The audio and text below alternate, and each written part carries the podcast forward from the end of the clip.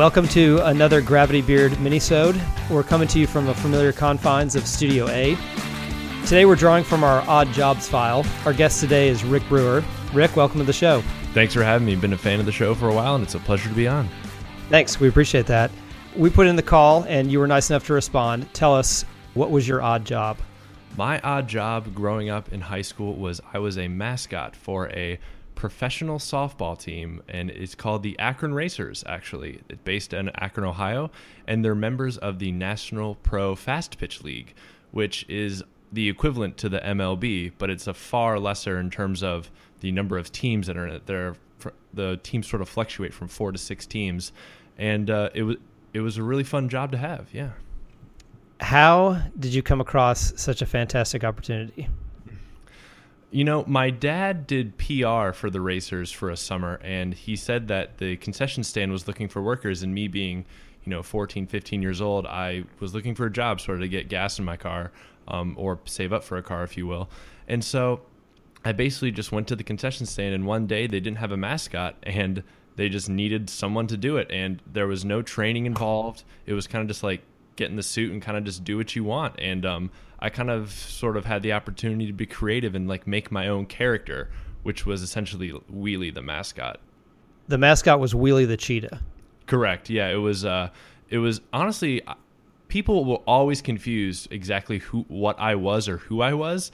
Um, I, that was one of the most common questions besides if I was hot, um, being in the mascot suit. But um, no, it was a giant cheetah. It, it kind of got confused with like a cat or like some people asked me if I was like some sort of rodent or something. I had a tail. Yeah, that's strange because you know you sent some pictures over and and I didn't I didn't find it that ambiguous. It looked exactly like a cheetah to me. No, you, you you would be amazed at the, the, the number of questions that you get from people. It it was pretty amazing, but no, it was uh it was definitely I agree with you. It does look like a cheetah, but some people would get confused. Yeah, I've seen some confusing mascots, but I didn't think yours was confusing at all. so, so did I hear you say that there were no guidelines on how to conduct yourself as the mascot at all? No, it it, it was a very sort of just a superfluous kind of just go, go as you will. And previous mascots really just did a lot of standing there and waving to the crowd, but I wanted to like make it more interactive for in terms of the fan experience. I was constantly going in the stands I had I danced on the dugout frequently. Um, if there was ever a big play, um, I paid, made sure I paid attention to the game to make sure the fans were into the game. You know, just sort of creating a fan experience for not only just the the kids but also adults. I, I would steal um, women's purses. Um, I would steal food or drinks. Obviously, I'd give everything back. But for some people, found it to be very entertaining and fun. And uh, yeah, it was just kind of I had the ultimate green light, and it, it was so much fun to sort of create the part of that part of the experience for the fans. And and you were 15 or 16 when you took on that role the first time. Yeah, when when I started, I was 15 or 16. I, I did it for about five years, so I did it up until um, the start of college, um, and it was yeah, it was it was a great job. Did you ever consider doing anything that might might have gotten you fired? you know, I I always that that you you'd be surprised that thought does cross your mind. Like when you're trying to, you know, you kind of get in the moment, you're trying to make a fun experience for a fan or something. But no, the thought definitely does cross your mind. Does the mascot get a lot of autograph requests? Yeah, you know, it's funny. The the mascot, I used to have when I first started, the first year I had a stamp, which made my life so much easier. I couldn't really stamp a softball with it necessarily, but kids eventually during like a rain delay or something, they would just line up by the dozens for autographs when I didn't have the stamp. And I could barely see with the head as it was, I only had like a small vision. And so I would take this pen or a Sharpie that they would hand me, and I only had four fingers. Um, my my index finger, my middle finger were sort of smushed together in this giant like cheetah mitt, and the autographs were barely legible. But if one kid wants an autograph, they all want them. How many games are in the season, and how long does each game last? I would say home games there are probably about 15 to 25 home games per year because it's only during the three month summer period. Um, it's not as long as the Major League Baseball season. But and then games were probably, I would say, on average about three hours long. Okay, so for 15 home games and three hours each, you've got to be really creative to come up with entertainment for that much time. Was that was that ever difficult? It was, and to add on to the difficulty of that, it was the fact that there would only be 300 to 500 people there at a time. So I would constantly be running into the same fans over and over. And truthfully, they kind of see it, and sometimes they don't really want to interact with it anymore. They had their laugh, they had their experience. So it was just, you could just tell the look on their face. They weren't really into it if I was going to interact with them or do something funny. But there was always a handful of little kids that would they would they'd want to spend the whole game with you. Um, it seemed like, but no. So do you have do you have to be out there entertaining for the entire three hour game?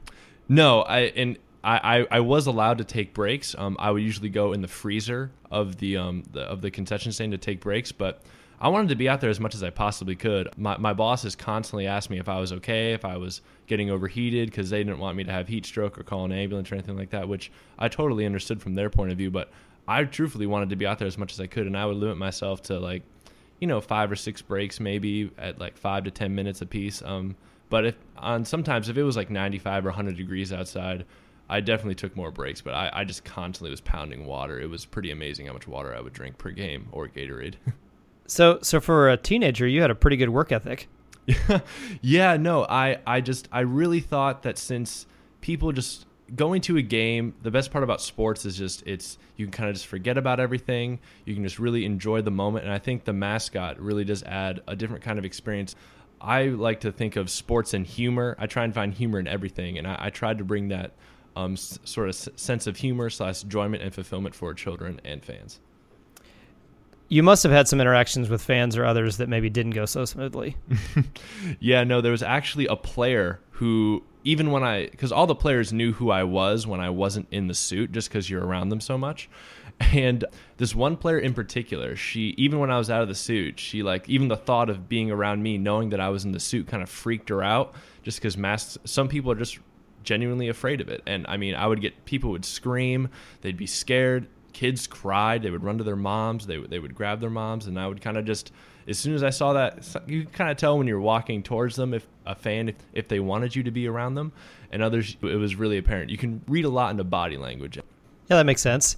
So uh, I would think in order to be a good mascot, you can't have a high level of self consciousness. No, no. When when when you're a mascot, you I, I like to call it you have to have absolutely no shame. And what I mean by that is is that you have to realize and just remember that nobody knows who you are. Um, all these fans, you're never really going to see them again. Maybe the consistent fans, but they don't know who you are personally. So it's just when when you're going in the dugout, the old expression like dance like nobody's looking, like you you know to be entertaining, fans want to see goofy, funny things, and you just have to just not be afraid to just kind of put yourself out there. You just have to remember that I have a mask on, like you kind of can just act as goofy as you want, and there's really because to be a successful mascot, you have to not be afraid to sort of take some chances. Obviously, there's limits, but like in terms of just being an entertainer, you have to have that mentality. Yeah, I think I'd like to have that experience maybe at least for one game. I think I'd like to. Tr- I'd like to try that. yeah, absolutely. Did you ever get hit by a bat or ball? There was one time when I, I I, went to the outfield to sort of take like a break. It wasn't necessarily like an all-out break, but it was just sort of uh, me standing in the outfield. And I again, my vision in this giant head is very limited. And there was one time that a foul ball was just I knew it was it was just kind of that feeling that you knew it was coming towards you. And then I, I look up and I could barely see and I hear the ball coming towards me and I kind of just duck out of the way at the last second and it just missed me from hitting my head. And uh, my head like almost flew off because it was such a bad uh, quality head that um it almost flew off and I um, uh, a couple of my coworkers said that they saw like my neck come out and so it was almost a traumatic experience for some kids because they would have realized that oh wheelie's not real you know what i mean? Because there were genuinely kids that thought i was real a real live cheetah. Yeah that, that was only once though. In doing five or six years I, I will take that. And the funny thing is too when that happened is that i was on the fence so my head would have fallen over the fence and then it would have been really hard. I would have had to come on the field and it would have just been a whole dramatic scene. The game might have paused. So luckily i avoided uh, that situation. Yeah, that could have been a whole fiasco. yeah. You sent me some pictures from Mascot Day. Did did that event include, you know, say maybe a cage match or a Royal Rumble style showdown? No, the only type of competitive thing that we did was we we did a race around the bases, And um, since it was my birthday, I was sort of we had we all of us mascots got together. You know, everyone has their head off, and you know we're in the locker room talking and said it, it was I was supposed to win since it was Wheelie's birthday. Um, but no, there's definitely antics going on in terms of you know we kind of like plan not kind of like roughly planned out how we were going to do the run like who was going to pretend to beat up who and who was going to fight and who was going to trip who and you know again just trying to make it as funny as possible because that's part of a part of our job is just to literally just be just be funny and entertaining so so there was at least there was at least some mild violence. Oh yeah, and then I think it was the guy who was the uh, Lake Erie Monsters, which is a minor league uh, hockey team up in Cleveland. He was um, uh, he was crazy. I mean, we all kind of were just like, this guy is just taking it almost passing that limit that we kind of talked about in terms of like he was hitting people pretty hard for uh, us mascots at times but you know it, it all ended up being good and stuff but you know it does get a little competitive you know you want to you want to be who can entertain the best and those type of things yeah but it at the end of the day we, we had a blast be, being together it was nice having someone else besides myself there so I understand LeBron James is from Akron. Uh, did he come to a lot of games? you know, I, I actually had the the opportunity to see LeBron play in high school, which which was great, and I'll always remember. But I never did see LeBron come to a game, unfortunately. Yeah, that's a shame. I figured he would he would support the local women's softball team. Yeah, I understand you've got a podcast. Yeah, yeah. No, I have my own uh, history themed podcast called "The Past Cannot Die." Yeah. Well, tell tell us just briefly about that. Yeah, so essentially, um, the, it's a history podcast, as I mentioned, and I bring on all types of scholars and people within the historical field, whether they might be an archivist, whether they might be a college professor, or whether they might be a public historian, which could be any number of different things, because it's a very broad and diverse field. And so I, I bring them on the show, and I sort of give them and I interview them, and we talk about current historical issues, current historical topics. We might review a book.